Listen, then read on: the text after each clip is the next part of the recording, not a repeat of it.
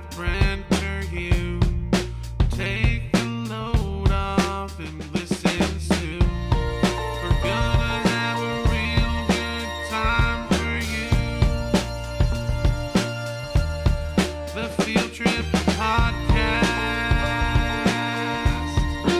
Hey there, welcome back to the Field Trip Podcast. My name is Brent Terhune. Joining me for Confessions, which I'll tell you what that is here in a second, dear listener. Auggie Smith, first time on the program. Auggie, how are you? I, I am fantastic. Thanks for having me on. Uh, I noticed before this, the last time we had a text conversation, did you scroll up? Yeah, it was about the something about the Big Sky comedy competition, wasn't that it, it? was not, sir. No? It was not.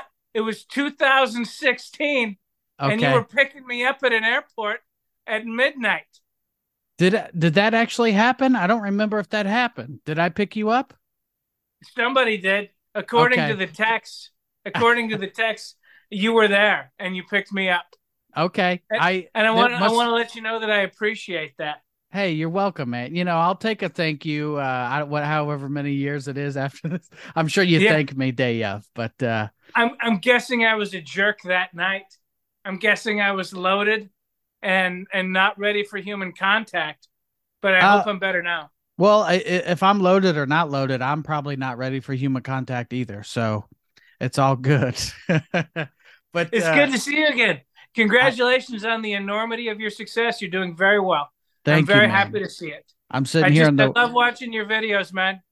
It's, Oh. it's so good. It's just so spot on. And what has really drawn me in lately is the perfection of your beard. It's oh, it's thanks. perfect. It's is it fake? It's fake, right? It's a fake beard. Yeah, I c- Yeah. if we could pull the curtain back. no, it's uh I I go to a, a guy and I have it all shaped up and I go to a real barber and he takes care of me because I do get people periodically they say, "Hey, what do you do for your beard?" I say beard oil and then go to a guy who knows what he's doing cuz I try to trim it up, but you're only getting your perspective. So I go to a guy and he takes care Right. of me.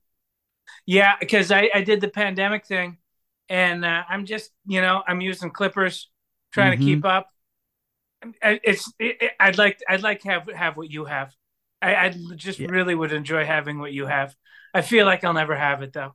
Well, then you're gonna be, you know, you don't want to look like you're on the cover of Storm the Capitol magazine, though. That's the thing. So you you Is got that it a good. weekly? Is that It's- a weekly publication? Now it's a it's a uh, quarterly. It's very much like Oprah magazine. I'm on the cover every every quarter. The damn kid cannot hit my porch. It's in my damn lawn every morning. I tell covered you. in rain. No, no, sir. Uh, but Auggie, I uh, you just had a brand new comedy album out here within the past couple months. It's called Taste the Lightning. I listened to it last night, and uh, I very much enjoyed your album. And uh, that's no bullshit. It's because I know you you've been doing comedy for thirty plus years, right? Yeah, hell yeah.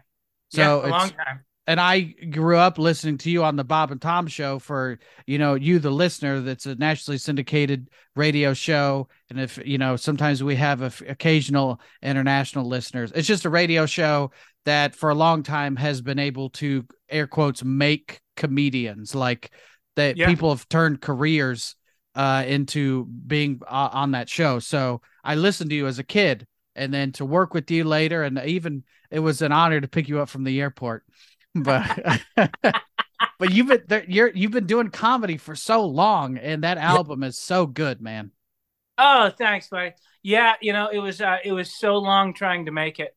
I- It was literally like uh, like a five year process of of one thing or another going going wrong to the point of where I thought it was cursed, and then I Mhm. didn't want to try to tape it because that would just ruin whatever set of comedy that I was going to be doing. Uh, Yeah. And then finally, so I did it, and I did it Easter weekend in Omaha, Mhm. which I had forgotten what a big deal Easter was there. So the regular whatever five shows were cut down to two shows.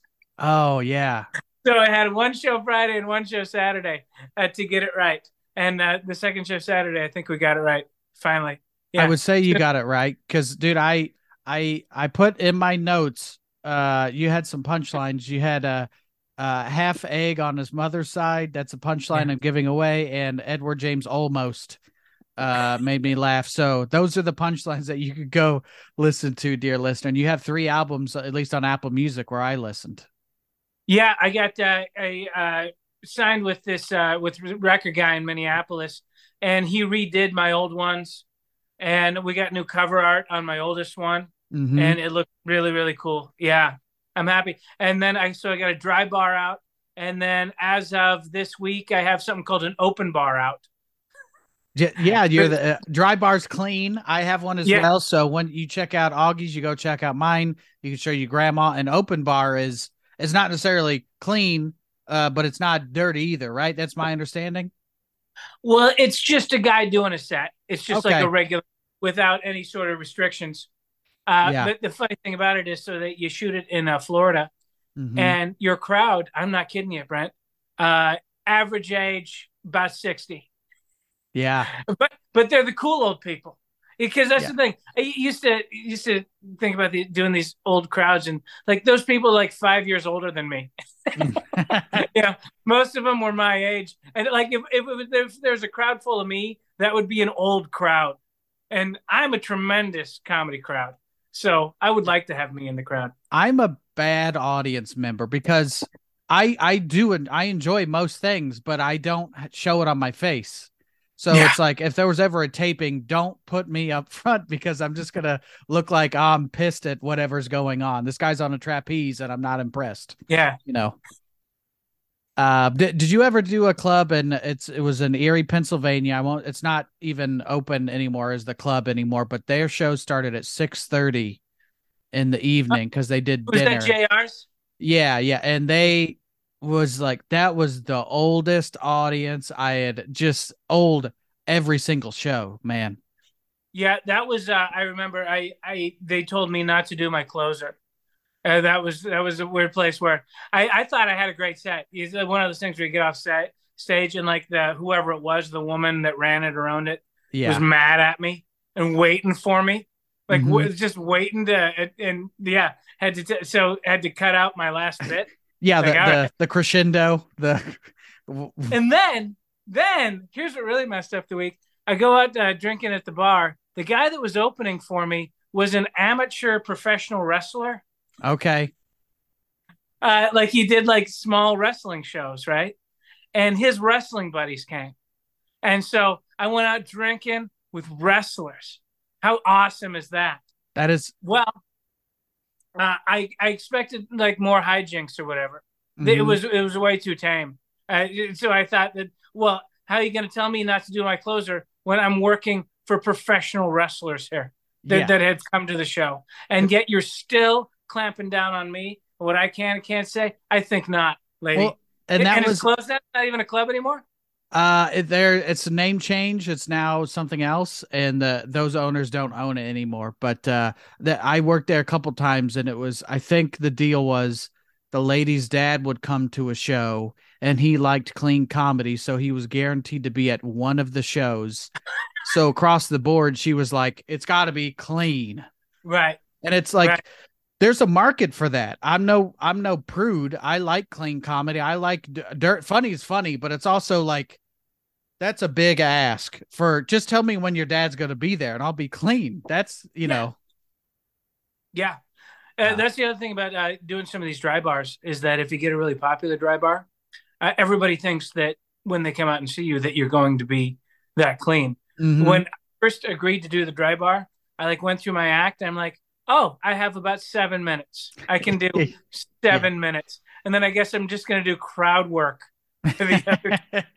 for the other- and then hopefully you don't say something dirty off the top of your head. Yeah. Hopefully, nobody has a dirty job. Like if, every, if you try to do a clean show and everybody's job is like head nurse, like, "Ah, come on." Proctologist. yeah. Yeah. uh, well, dear listener, this is a confessions episode. And if you're new Right. to this format, uh, on Twitter, at FessHole is the Twitter account where people will tweet in their anonymous confessions. And a lot of these are from the UK. So, uh, as I've said before, we might hear people say uh, the tube or the loo, and we'll just translate. And some of these, I've not pre screened them, Auggie. Some of these Mhm. will be good for conversation, others will be duds, and we will move Right. on accordingly. Uh, just so you know, uh, the tube is a cigarette, and the blue is an elevator. That's true. That's true. well, let's jump to our first uh fess hole confession. Uh this one says, Auggie, once a month I move my pillows to the foot of the bed and sleep that way uh around. It feels like a whole new bed and uh, and room and I imagine I'm having a, a city break, so I assume uh, vacation. But this guy or this person moves their bed around. So he will not have any pillows behind his head, and the pillows would be under his feet. no, I, I think he uh rather he'll sleep with his head at the foot of the bed.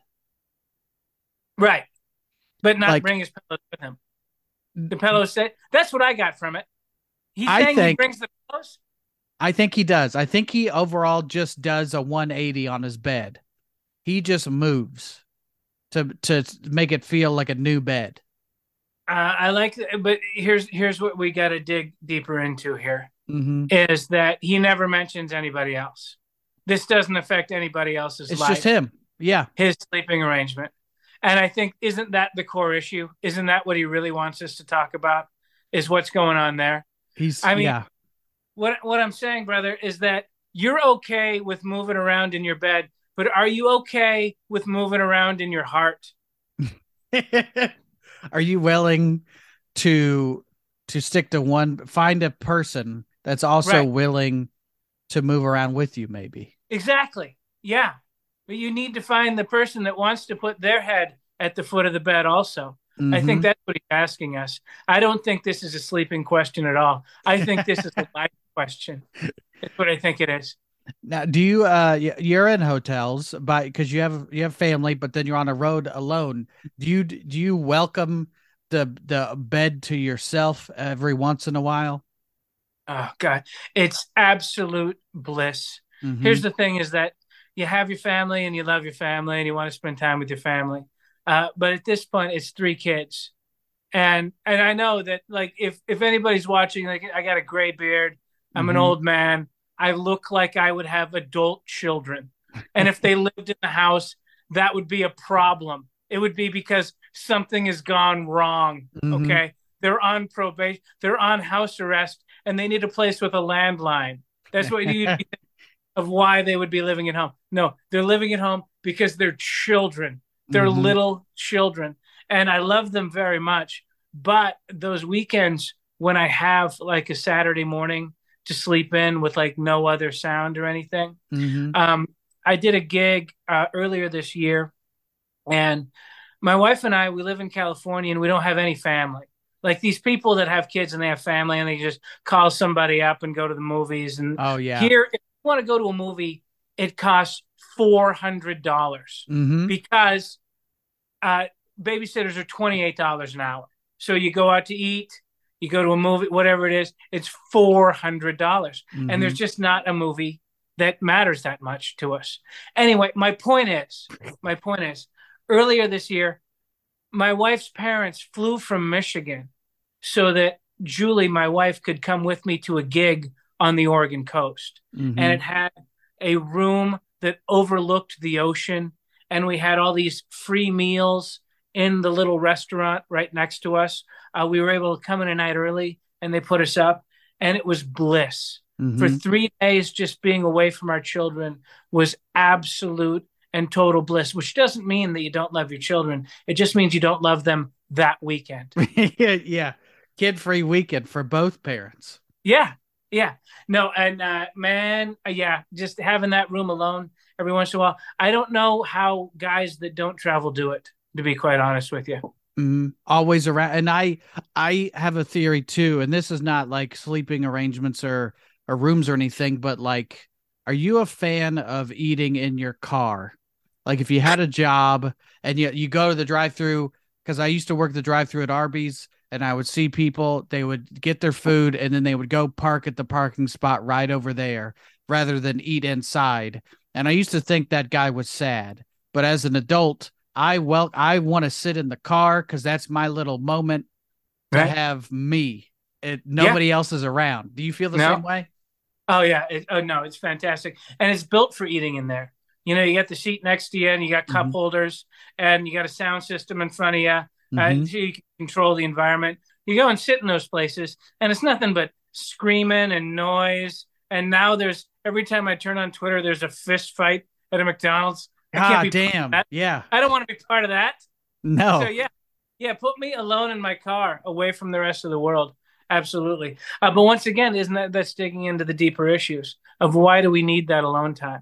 What what's going on there with us? I just I know I would classify myself somewhat of an an introvert. I my job is extroverted, but Right. also I that not not the time on stage, but when I meet people after shows, I'm happy to meet people. That's what I like to do, but I need that recharge time afterwards. Yeah, I'll tell you. Isn't that funny about our profession? Uh, what people think comedians are Mhm. are like Herb Tarlek salespeople that are just happy, they're just constantly glad handed and saying hello. And that is three percent of us. Mhm. The rest of us sit in the corner at a party and hope that nobody makes eye contact. Yeah. and, and just can't wait to get out of there to When's go be yeah. When's a good time for me to leave? yeah so incredibly socially awkward yeah i don't Um, i don't and i guess that's the point is that so we get on stage so we can be somebody different than ourselves uh, we can be the person that we'd like to be in the rest of our lives but we, but we, we just can't allow ourselves to be that person Yeah, well, and then uh, there's it's again, it's uh if people went out with us, they would expect pro wrestlers. It's like Yeah. when you went out with pro when, wrestlers. when i went out drinking with pro wrestlers yeah Mhm. i expected them to make like pyramids and jump off it and hit each other and stuff yeah. And- but they were just hanging out. They were just doing stuff. I, I was doing this gig. I did a country club in uh, uh, Great Falls, Montana. So I don't know where it was. Doesn't Mhm. matter. Uh, a couple years ago, and the woman calls me. She says, "You know, we haven't really sold that many tickets. So what we thought we'd do is we just have a dinner, and you could just be like the featured guest at a dinner, and like just say funny stuff." And I told her, "It's like that is that would be the most awkward, horrible thing I could possibly imagine. I would rather have literally no one in the crowd and deliver an hour to chairs. And I was like, how many tickets have you sold? Well, we sold like 30. 30. Plenty. 30. Yeah. I can do plenty with that. I will be the worst dinner guest you've ever had in your life, but I'll be a much better comedian to 30 people. I love the thought of you starting your set by taking the fork and clanging it on your glass. Ladies and gentlemen, can I have a, your attention, please? like, Wait, Yeah, wait, they want to go around the room and roast people. And I'm like, I don't do I don't I hate that. If yeah. you go to see my show, you will not be asked one question. Sit wherever you want. Sit in the front. Mm-hmm. Sit on the stage, man. I'm not going to talk to you. I don't care about you. You can be quiet for a little while and I will take you to a different place. I will not involve you at all in my shenanigans. Mhm. Uh, uh, and you're a guy. Uh, when I've I know I saw you, you know, first time maybe more than a decade ago, and listening to your album and watching your videos and stuff like that that I've seen online. It's you. You're a would you call yourself a rant comic? You, you, you don't. You have pieces. You don't have bits. Does that make sense? Like you've you've prepared some statements, but some of your bits on your album are like nine minutes. Yeah, that's the thing is that uh, when I was I was cutting it up, and I realized that I have two bits that last uh, 28 minutes, like between just two bits or, or half of the album, and so you have to find different dividing lines because Sirius won't play that. yeah, well, that you know, for for the uninitiated, you put out an album as a comedian in hopes that Sirius XM plays it, and then you can Yeah. get paid. Right. That's like that's You get- you mailbox money. It just it shows up. you got to chop it into at least 10 tracks and those tracks hopefully are between a minute and a half and about four minutes because that's the ideal for them to play it. And you'd like it, it they'd rather it be clean because they mm-hmm. have a couple of yeah and so you're trying to write specifically for that. And it sort of changes i don't know if this has been for you i found that social media has changed the way that i write jokes because i'm trying to fit a joke into a sentence or two when I used to take, like you say, you know, 12, 13 minutes to complete a thought. Well, and there you have several thoughts in 13 minutes. It's it's Yeah. but bre- brevity never hurts. I've never, I don't think I've ever been somebody that's like, I wish there was more of that, unless it's really good. Uh, that that's I'm complimenting you. Is like I love Right. bits. George Carlin had pieces. You know what I'm saying? Like, Right. uh, so that's what I love about that. But also the internet, man. You gotta. We're in a you, you're you're one scroll and on to the next thing. So it's like you got to get somebody in ten seconds or less. Yeah. Yeah. And that's not the way it is on stage, is it? On No. stage, it's you and me for an hour, man. Mhm. And and when I say you and me, I mean me. yeah. Yeah, I'm not gonna just I'm not gonna be able to hit it as fast as you want me to. So yeah, it's gonna take a second. Yeah, and Oh, that's also I I want I want I want somebody to to let it breathe. I want the experience. I want you to you know though jokes uh every 10 seconds are fine with the video, but I, if I'm there at a show, I want the full experience. Let it breathe and let me take in the show. That's my opinion. Right. And and and be courageous enough to go 90 seconds without a punchline sometimes. Not a lot. I mean, don't do that a lot. Yeah. But- I've but been case- not good enough comedy wise to go 90 seconds. That's never been courageous on my behalf. It's always I'm looking for the laugh. Um, did, were you familiar at all uh, with Darryl Lenox? Yeah. Yeah, Darryl Yeah. Lenox. uh, re- recently uh, passed RIP Darryl Lenox, but um, he was uh, kind of starting in Seattle when I was starting. And one thing he would tell me is like, go up there and don't say anything for a minute. Like, say not one thing for one minute and just see if you can do it. Mhm. Just see if you can be comfortable in the silence for a minute. And to this day, 30 years later, I don't think I've ever made it a minute Mhm. but I'm telling you, 20 seconds, just 20 seconds of just being in silence and feeling the audience and feeling their energy and feeling your space around you. Man, I'll tell you, once you conquer that, you can conquer anything. and it's also either uh, sometimes like if I did a minute, I would feel uncomfortable, but I'm okay with being uncomfortable. I just don't know that some audience members can handle being uncomfortable. They got to say something because it's so tense, you know? That's the thing. The other thing about what we do, man, uh, when it's good, it's the best thing in the world. And when it's bad, it is the worst thing in the world. It is the worst thing to be to be experiencing because you're in the same room with the guy. You know, like Mhm. you're watching a shitty movie, you're watching a shitty movie, whatever. But when you're looking in the guy's eye and you can he can see that you're not responding to what he- what so what's weird. the worst show you've done? Oh my God, there's there's been been so very many of them. Uh, years and years ago, I was on the road uh, doing a one nighter run, and uh, for people can figure it out. Every night you're in a different town, you're doing a different bar. Okay. So the booker said, "I got a nooner for you. I got a nooner." I'm like, okay, Yeah. let's do it. And I remember it was seventy five dollars. He was going to pay me seventy five dollars Ugh. to do a luncheon, to do a luncheon for a, a skeet shooting convention, right? So it was Yeah. outside during the day at a little courtyard at a Holiday Inn, and the sun was like directly in the people's eyes. So Mhm. they were sitting at these tables that had these big umbrellas, and they had them all tilted down. So I could see the front table, and then I just saw this wall of umbrellas uh, behind.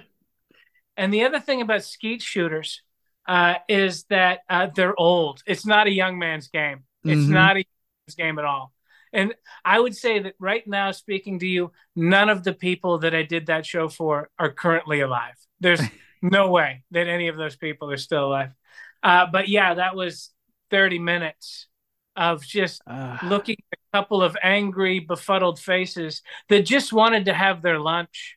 I, Yeah, I'm not mad at them. They wanted to talk to their skeet shooting friends about the exploding plates, about Mhm. them plates that they exploded. That's all they wanted to talk about. And then some bowling shirted asshole kid is screaming at them about drinking laws. Come on. It's uh, yeah, it's one of those where whoever put the event together that they said, wouldn't it be fun Right. to have a comedian?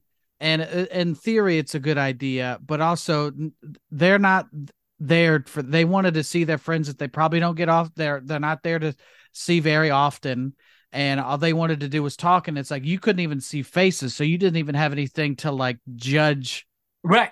anything on. You're just, Man, I, I once did a uh, a high school reunion that wasn't my high school reunion. Wasn't even my high school. I didn't know any of them. Mhm. What a stupid idea for a show to bring in a stand-up comedian when all people want to do is socialize. That's Yeah. all they want. I I knew a guy that got hired. There was like a, a a sales convention of you know whatever suited haircuts. They all had to get in a bus and go to the Oregon coast. And the guy said, "Okay, here's what we want to do. You're going to be a hitchhiker, and the bus is going to pick you up, and you're going to get on, and then you're just going to start doing your act on the bus. Like we're not going to introduce you as a comedian at all." that guerrilla comedy is never I've done a few of those where it's like you're so and so's college friend Right. and and then so I'm trying to I didn't think of a lie I'm just, I just want to do the show and they're like so where did you go to school and I was like I where did he go to school like I didn't think of the lie quick enough but how did the bus thing go cuz you Oh, look like a crazy oh, person not good. yeah not good. Uh, it's mostly just people being angry. I did a uh, I did a Christmas party years ago for a construction company in Cincinnati, and it was at the baseball stadium. Like they Mhm. got a restaurant at uh, Great American Ballpark, but it's like you know December or whatever when, and it's this construction company, and it's like the third generation of this construction company.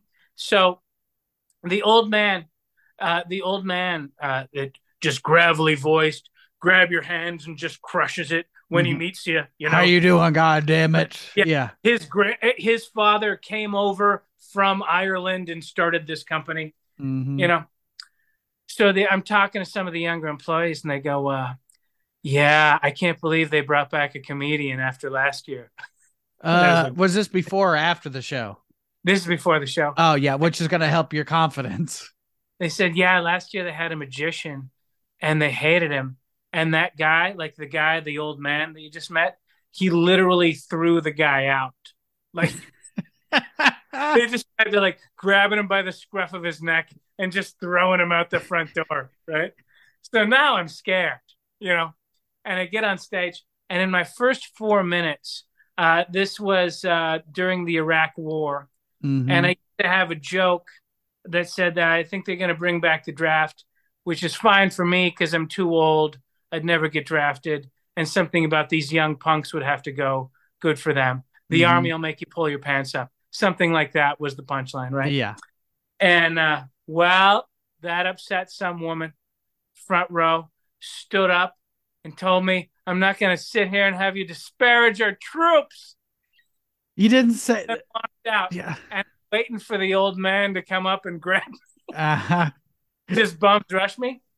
But it turns out uh, everybody hated that woman, and they were happy that I walked her. yeah, right from the So the first rest- joke. Yeah, The rest of the show went surprisingly good. But yeah, that's one of those where you think it's about to go south, but it didn't go south at all.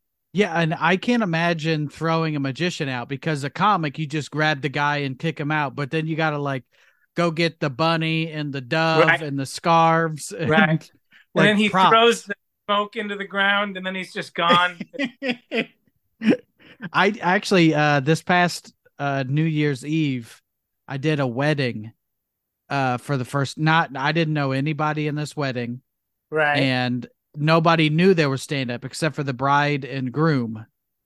And I did it and I I told you know I told the audience I said if this doesn't go well then that's they're probably when they if they break up they're going to be like this all started when we got that comedian you know but it was like guerrilla comedy and it it surprisingly went well but it was I've done that How surprise time do you have to comedy 20 minutes Okay. Yeah. Yeah. 20 minutes. You can fit, you can do anything in 20 minutes. Yeah. Mhm. You can make that work. because they were like, uh, you know, what what do you thinking? I'm like, look, the you know, I don't want to overstay my welcome. And again, people are seeing their relatives that they haven't seen. Everybody's trying to socialize, and I was like, Yeah. they hired me. They want Right. this to happen, you know. So it surprisingly it went well, but it was like I don't know how this is gonna go, you know. and but then you went and you grabbed the bouquet when she threw it. You were just like a the worst possible wedding guest. Um, I was working the the uh, Funny Bone in Columbus uh, many years ago, opening for Kathleen Madigan, yeah, and uh, the guy that runs it, uh, he says, uh, "So I got I got a midnight gig if you want it." I'm like, "Yeah," and at the time, and this was another seventy five dollar gig actually. So okay, 75 and it was doing a strip club. Was doing a midnight show at a strip club uh, in Columbus. And so we go to the strip club, and the strip club had a live band. They had a live four piece band uh, that played for the strippers, like, you know, like Jack Ruby owned the place or something yeah, and it was a bikini bar. They couldn't get na- uh, naked. And here's the way that they had publicized the show: there had been a prize fight in town that night, and they had put table tents at the prize fight to tell people to come to the strip club to see the comedy show. Mhm. And that was literally the only advertisement that was done for it. So there was a crowd in the strip club, but none of them wanted stand up comedy. Mhm. And so th- I brought an opener because they wanted uh, they wanted 45. yeah, And so uh, this guy was going to do 50 in front of me, the MC that week. So uh, whoever the owner goes up and introduces the show, and then the band goes and sits down, the comic comes up, and people are just like, "What?" And the kid goes long. He goes long. and at, with ag, I'm sure it was agony for his set anyway. Yeah, and it I- was like, like- people, people are just like, "What is going on?" Right? Mhm. And then so he gets to the end of his set. He says, "All right, that's it for me." And the crowd's like, "Oh, okay." He goes, "Okay, I'm going to bring up your next act." And there was an audible, "Oh." Uh, yeah. it did not. And I'm supposed to do a half an hour, right? hmm And so I get on stage, and it's just terrible. It's just terrible. But I'm doing my jokes, and I'm because I'm not going short because I'm going to get paid. hmm here's how the owner took me off the stage. Like sometimes they send you a note or whatever. This guy just walked up to the stage and goes, Auggie, we got to get the dancers on. like it was All a right. casino gig. We got to Yeah. get him out on the floor. You, you got to go. You got to, you got to, you got to, yeah. dude like i i've done like burlesque shows and and you know it's hard to compete with boobs like Yeah. it's just nothing is going to be better than nudity like And what what are we here for That's the way stand up used to be. I mean, mm-hmm. strip clubs would always have a comedian. They would have a guy, like uh, all the old guys, they all work strip clubs. Uh, Mhm. Jay Leno used to go into strip clubs and he would give the um, he would give the bartender 25 bucks. And he said, I'm going to go up there and do stand up comedy. And if you like it, you give me 50 bucks. If you don't like it, you keep the 25 bucks. And he used to, I mean, can you imagine?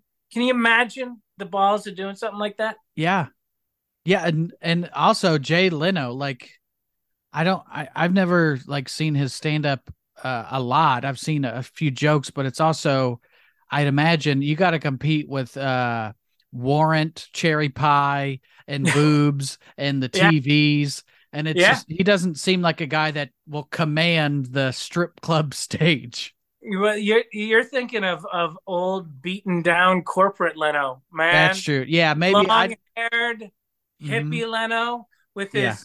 with his vest, with his ruffled vest that he would wear on stage Mhm. under a long sleeve denim shirt. Yeah, think about Yeah. that Leno for a little while, man. Well, and that like Leno was a guy that is one of the reasons why I do stand up because I would watch the Tonight Show and watch the monologues, and that's not even the heyday of Leno, you know. Right, right. No, I, yeah, I was the same way. I had a little TV when I was a kid in my room, and I would stay up and I'd watch uh, I'd watch Tonight Show and uh, Letterman, and I'd only watch it for the stand-ups. And Mhm. I didn't know that there was any that there were bad stand-up comedy. I didn't I didn't know it existed because I enjoyed all of it. I enjoyed Mhm. everything that I saw. And it's funny because there's these old guys where I remember their set. Uh, I know uh, Blake Clark's son. Uh, we're Mhm. friends, and I remember Blake Clark's first ever um, Tonight Show set. I remember watching it, and I and and sometimes you like watch something and right away you memorize it, and I and I still, you know, whatever, forty years later, I could tell you that set front to back. Yeah, though, though it's just like it. It's uh when you look back, it's like uh, a tent tent pole moment in your life, I guess, where it's like this is where it changed. You Yeah. know? Yeah, this is it for me. Exactly, man. Uh, let let's stick to our format a little bit, shall we? Uh, Yeah, uh, Auggie. enough about stand up. Everybody no, we'll, we'll come back to it. Uh, but uh, here, here's another confession. When we were dating, my now husband got a kitten. He went on a work trip one weekend and asked me to watch it. I, I th- I'm going to assume this is in, going to end badly, Auggie. it's gonna end badly for the kitten. The cat escaped into the garden on accident and I lost him. So I replaced the kitten with an identical black cat in desperation. It's been seven years. He doesn't know. There's no way. There's no way this is a true story. I love it. I Mhm. love it, and I hope that it's true. And I, I'm glad you're getting it out. Whoever this is, I'm glad you're getting it out. But never tell him. No. And th- that's like a that's a goldfish move. That's what you do with your kids. It Yeah. died. I got to go get a new one, but I have a black cat and I've seen I've posted my cat on Twitter and people will be like, "Here's my black cat." And I'll show my wife and she'll be like, "That's our cat, right?" I'm like, "No, it's a different cat." But like that with black cats, you can do that where it's like Yeah. hey, they they all kind of look the same, but that's a I wonder. uh, Wouldn't it be a bitch if that other cat showed back up, like the lost Oh cat showed up? Yeah. And it's like one of those TV movies where they got switched at birth at the hospital. and Mhm. you're supposed to switch them back at that point. Maybe that that cat went on to live with like some wealthy family, right? Like uh maybe it's like the queen. If this is an England one, maybe the yeah, queen adopted that cat and is right now living at Buckingham Palace and then runs into the other cat and they switch back. Come Yeah, on the, now. the Prince and the Pauper. What is that story? Yeah, This is they- a pat Yeah. They end up Uh, doing that that Marx Brothers mirror bit. we uh I, I I I lived my whole life without having a pet. When I was a little Mhm. kid, I had a dog for a little while, but um so now that we got kids, we adopted a cat last year. Uh and I first of all, it's no question on who rescued who who. We Mhm. rescued that cat. There's no- Nobody's going to say that that cat ever rescued us. We rescued the cat first of all. Uh but it was just it was only a street cat. It had never Mhm. had a home. And the cat is it's it's a lunatic. The cat is crazy. The cat attacks people all the time and stuff. yeah. And we're gonna hold on to it because it's our cat. He's one of us now. But yeah, a complete psychopath. That's what they don't tell you. Is like you can clean up the homeless guy and bring him home, but he's still, you know, he's still got problems. He's still got the PTSD and yeah. whatever that cat has, it that took from the streets, it still has that thing. But but I, I as a cat owner for a little while with two cats, sometimes they just do weird shit. Because you'd never had a cat before, right? No, Because No. they attack people. That sounds on par with just being a cat, you know? but but it attacks and it's like Mhm. uh, like the kids they get scrapes and stuff Mhm. like this is a very aggressive cat so we've been thinking about getting another cat to mellow that cat out but we're not going to get a homeless cat this time I, i'm going to a breeder and i'm getting some specialized cat some some lap cat Or you get like a cat that is is willing and able to whoop the other cat's ass, right like an enforcer. a goon I, get yourself a goon cat I got a heavy. It's this cat. Um, let, us do another confession. It's my third day at a new in a new job, and I've been sent to a conference in London to quote network. Uh, top tip for employers: Don't send an unaccompanied introvert to meet random people, as th- they'll just sit in the park all day instead. This guy Yeah. could be a comedian. Yeah. Yeah, you could have a career in stand up. No, we were just talking about this. Yeah. There's some people that are not up to that gig that Mm-mm. don't want to deal with people. Are you good with people? No, I'm not good with people. Some people No. are. And good for them. And I and I hope that if you are good with people, you can carve out a whole life just doing that. Mhm. But the rest of us find you odd and we're constantly worried that you don't want to be talking to us but we're just talking to you. Like I'm on a phone and everybody thinks that I, I'm I'm I'm a jerk on the phone because I'm just trying to get off the phone because I think, well, this person's probably tired of me. They're Yeah. probably tired hearing me talk at this Wh- point. We're assuming they feel like we're feeling and they want to get out of here. Yeah, they they must be as uncomfortable as me. Have you met somebody in, in comedy or just in life in general that you because it's some- something like about a politician who can just work a room and Right. it doesn't even have to be a politician but just a big personality like I, I i've never met the rock but i just assume that the rock has it all he could just Right. talk to anybody and take over the room Well, there's a couple comics that are that way. Have you ever had the pleasure of Ron White? no no i've i've been in i've been at the same show as him but i've never talked to Yeah. that guy personally He's exactly what you think he's going to be. He's mm-hmm. just he's like walks into a bar and it's like, hey, everybody, like, like John Yeah. Candy, two drinks, doing this thing kind of thing. yeah And there's a couple guys like that, and when you watch it, it's magical and it brings people together, and it's a Mhm. wonderful thing. And uh, yeah, in, in the course of my life, I've known people like that, and I like hanging around them, Mhm. especially when you're single. If you know that guy, that's like uh, uh, there's this guy, uh, Dave Fulton, uh, stand up, and uh, he used to work with Hedberg back in the day quite a bit. hmm And uh, Hedberg had this line about him. He goes, uh, he goes, uh, Dave's good with girls. He uh, talks to them. He's like, yeah, yeah, that's a big part. It's a very big part of it. Yeah, he's uh willing to look up from the floor Right. if you're Mitch Hedberg. Did you ever work with Mitch Hedberg? Uh, yeah, yeah, a little bit. Uh, I wouldn't call us great friends, but we were friendly enough to go have lunch and stuff. Um, yeah, I just, uh, yeah, I, I feel the same way that everybody does. That he is a, a genius on earth. Um, I did the Seattle contest with him in like '97, Mhm. and I remember the first night of the semifinals. I had never seen him before. I had never seen Zach before. And the first night of the semifinals, they were in like 10 minutes.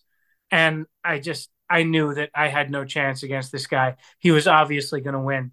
Every night when you do these contests, you're in a different venue. Mhm. When you do the Seattle contest, it's like you do five nights in a row, and one night might be a casino, and the next night might be an old folks' home, and the next night might be a packed theater. It- Yeah. It's like anything, right?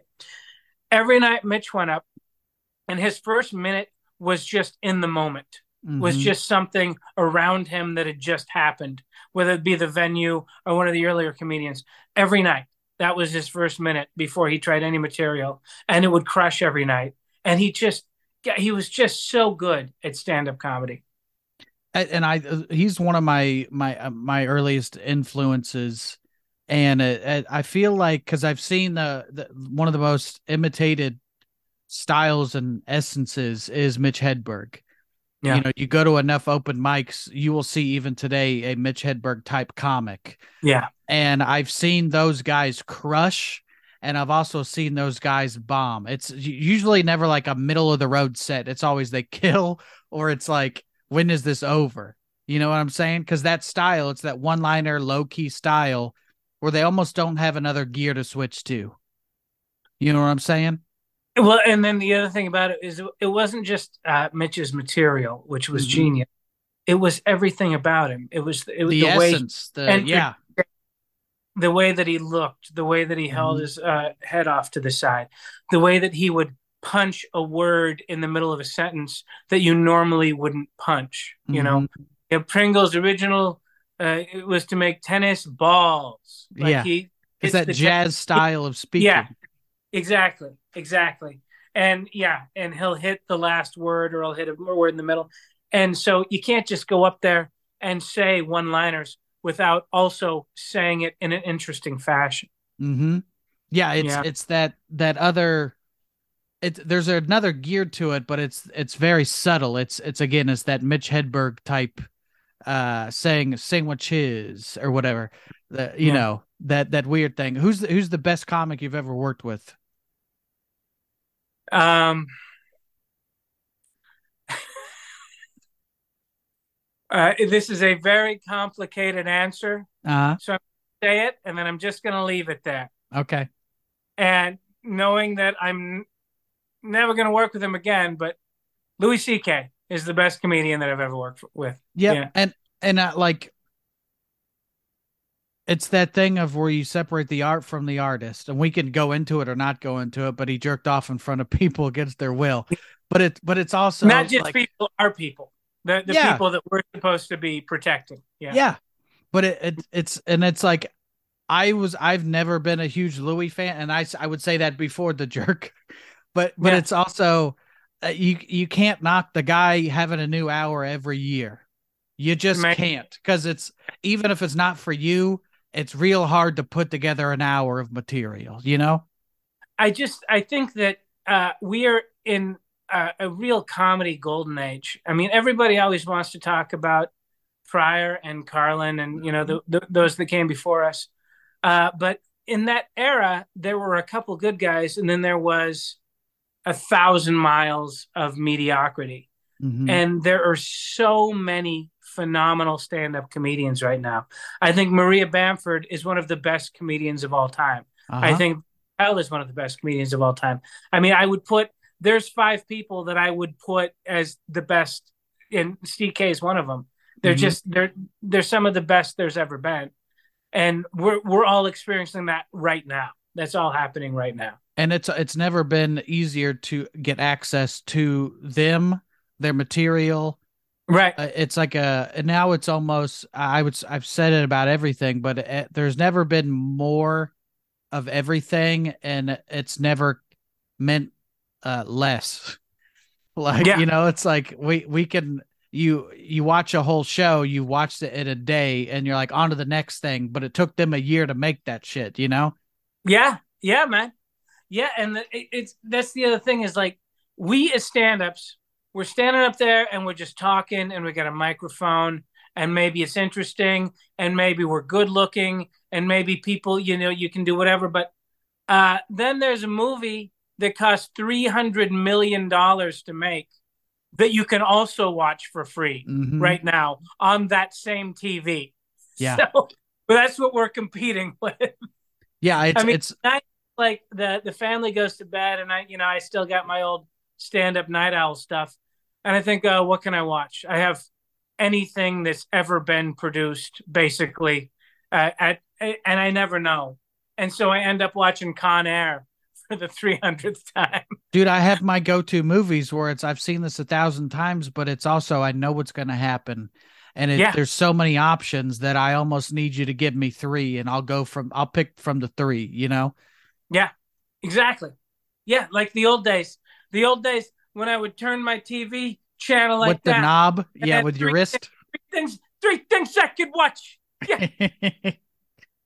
um. Uh. Yeah. Another confession. I found a co-working office space, uh, close to to Euston Station, that I use every time I'm in London. I never once paid for it. So this person just found an office, went in, and never never actually paid for the space. Okay. And now this is one of those WeWork deals where you just go in, or is it just an office I I I assume. Yeah.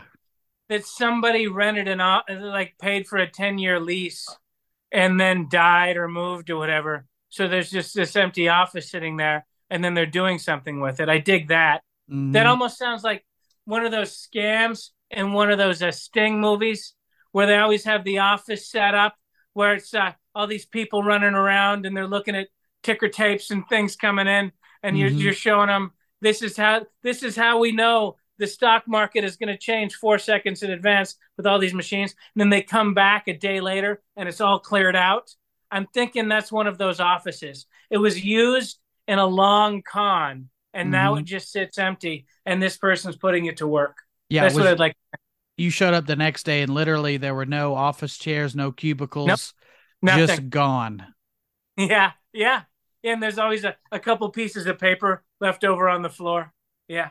Did you ever have you ever have a scam that you uh you tried to run or something like that where you you could go to the like this person went to this office thing and and never said anything. Did you ever have anything like that in your life? Oh man, that's a really good question. Um, it's it's very low level, Mhm. but I've never bought a phone charger in my life. Although I've lost many. Let me I've guess. to- Can I guess? Yes. You, you go to the hotel front desk and you ask, uh, can I? Uh, it's white. It's a white phone charger. Yeah. It's for Can I- Apple. Yeah, it's a box. Can I just look? I'll know it when I see it. yeah. Yeah. It- it- there's no reason to buy a phone charger. Every hotel in the world has a box full of them behind Mhm. their front desk. Man, uh, early on in my comedy career, I forgot two or three or four phone chargers. And that's back when I didn't have any money. I have slightly more now, Auggie, but it was like it would crush me financially to have to spend $30 on a phone charger. And I wish I knew that back in the day, that hustle. But now I've I've gotten wise to it. Oh, buddy, uh, you got to understand. So, uh, I started on the road in '92. I did Mhm. stand up for like you know a couple years, and then uh, I was just on the road solid from '92, and up until uh, 2001, I never paid more than seven hundred dollars for a car, and so I'd buy a car and I'd drive it till it blew up, hmm and then I'd grab my stuff and I'd put out my thumb, and somebody take me in the next gig.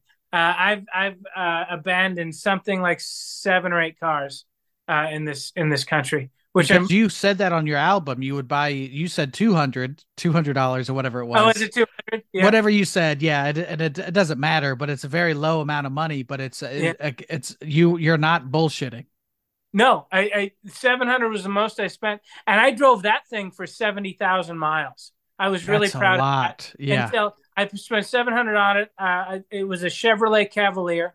I drove it uh, for forever. For yeah, for, well, at that point that was two years to me. It was seventy thousand miles, and then a guy hit me, and they gave me eleven hundred bucks for it. you made money I Yeah. made money on the deal. i had Yay, that where i i got uh, hail damage and they air quotes totaled my car Right. and uh, i think it was they gave me a check for $1500 and i think i got that hail damage on a gig so technically it was like the most money i'd ever made in comedy was that hail damage and I, then i didn't get the car fixed i was like who's looking at the roof anyway it's it's yeah yeah. What do you care? I, I got a big dent in the side of my Kia that I drive around with. You know why? Because they steal Kias, not mine, man. Mine's been, nobody wants that thing. Um, uh, as as we're wrapping up here, Auggie, do you have any more road hacks? Because you you were like, you know, you don't you didn't spend a lot on a car. You you you you get the phone chargers at the front desk. You put some miles in on the road. So anything you've learned from being a a, a full time traveler for the, that many years.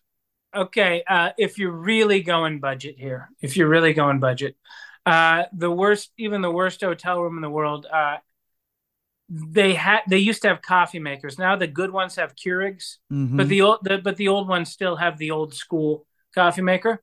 You turn that thing on, you got a beautiful burner there that you can make a wonderful hamburger on. You can go down and buy, you know, whatever bit of, of ground beef.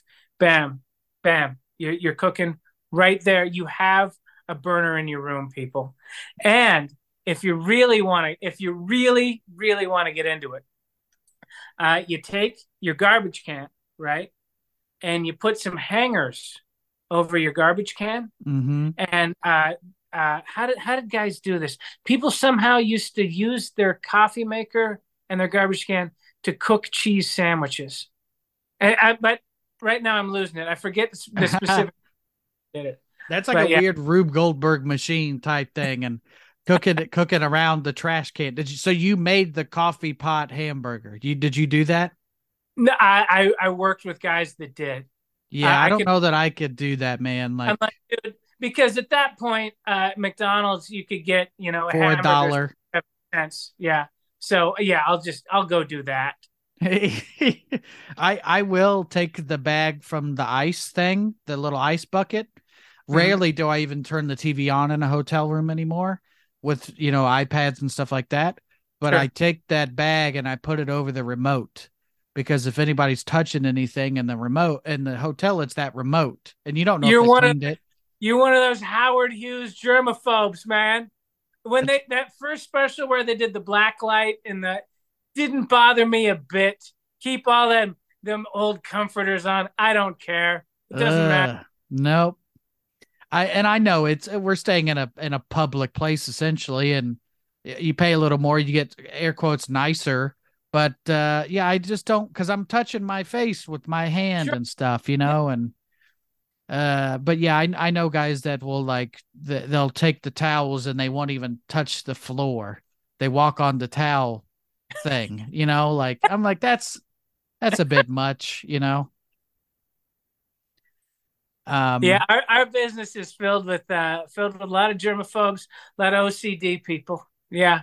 Yeah, a lot of hand sanitizer, which I will. I use hand sanitizer too, but it's like sometimes you just be around a guy for ten minutes and used it th- used it three times, and you're like, Yeah. this is a lot, you know. Um, but when, as we wrap up here, Auggie, you you've got the album, you've got the Dry Bar Comedy Special. Anything else you'd like to plug before we get out of here? Uh, Yeah, the uh, I don't know when this comes out, but uh, the open bar should be uh, should be out now. If you just Google open bar comedy, uh, you can go find that. Uh, all different material than the dry bar thing, and then the uh, album is Taste the Lightning, available on Apple and Amazon wherever Mhm. you get your comedy CDs. yeah, we and- never number one because uh, Chris Porter released his CD on the same day. So Mhm. I got real close to number one, but I never, I never hit number one. you know Hey, what? You know, I'm just you watch- texting Chris Porter now. I need him on the show. Forget forget this, Auggie. I I need Chris Well, Porter. for a while. I was getting beat by a 25 year old Brian Regan CD, and you're like, Dude, yeah. why is that the top selling CD right now today? And because they update it like every hour, Mhm. so it's like, it, and you're like, he must have been on something. People saw him. It's it's the yeah, it's the what Brian Regan live that one, which is a great album, but it's, It's also it's album. been out for but You should have had it by. You should have had it by now.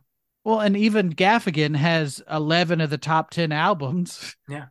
because he's had so many albums, and it's you just look at it's going to be Jim Gaffigan, it's going to be Bo Burnham recently with the that Inside Right. special.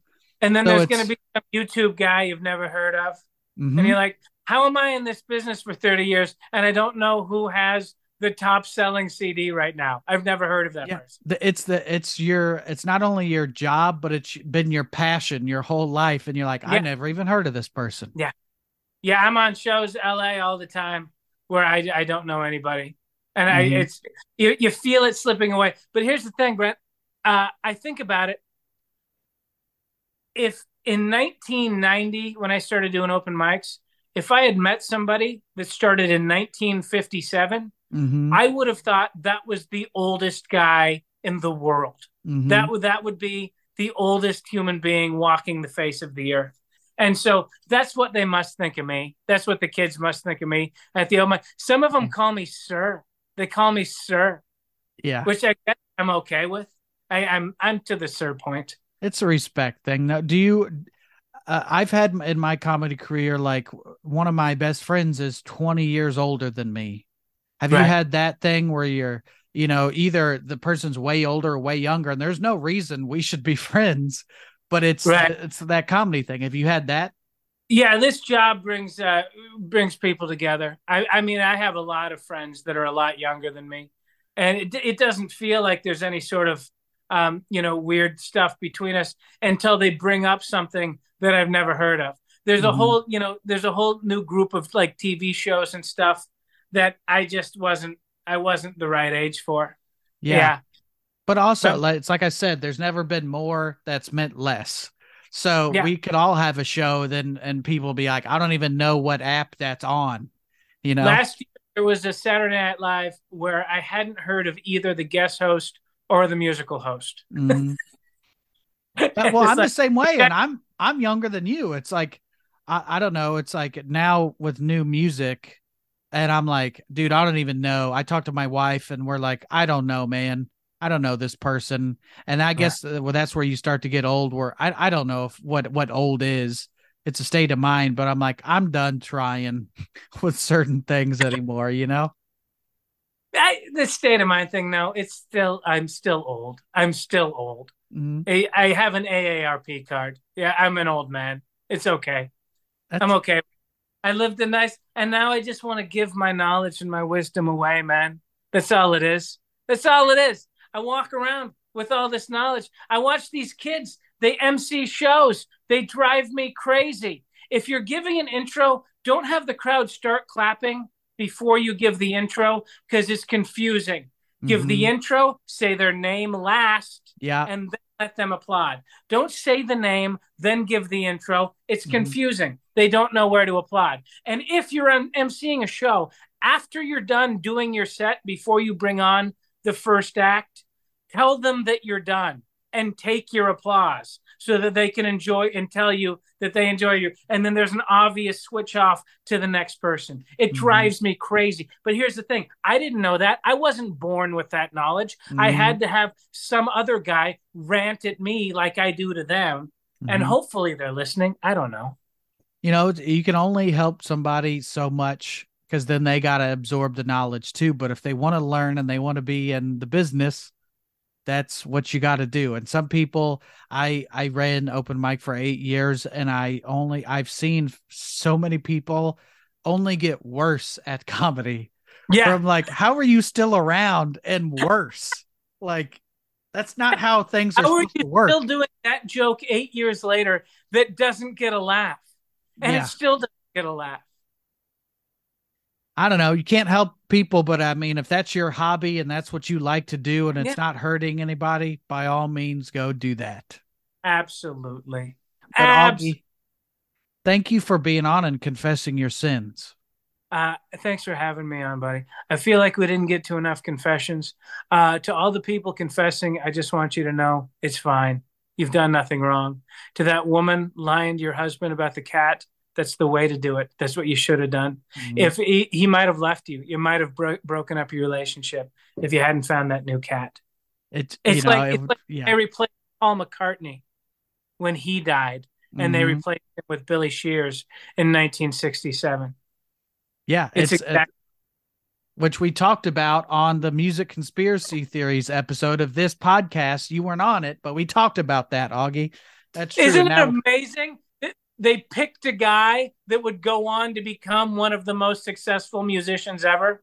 That they Mhm. happened to pick a guy that would still be making music 50 years after that. Isn't that amazing that they Yeah. picked that? that he just wasn't around for maybe one or two records that you never heard of the guy ever again. But uh, Right. yeah, No, that he actually turned out to be a musical genius and started different bands and made different music. Yeah, just amazing that they picked that guy out of a lineup of people that won a look-alike contest. Unbelievable. I've I've always said that Ringo was the one that died. That I'm sticking by it. But Auggie, the wrong Beatle died. I'll st- I'll stand by it. But Auggie Smith, thank you for being on the show, man. It's good to talk to you. Thanks, buddy. Good to see you again. And thanks again for that airport pickup. Hey, you're you're welcome, man. I probably had a bottle of water for you. It was great.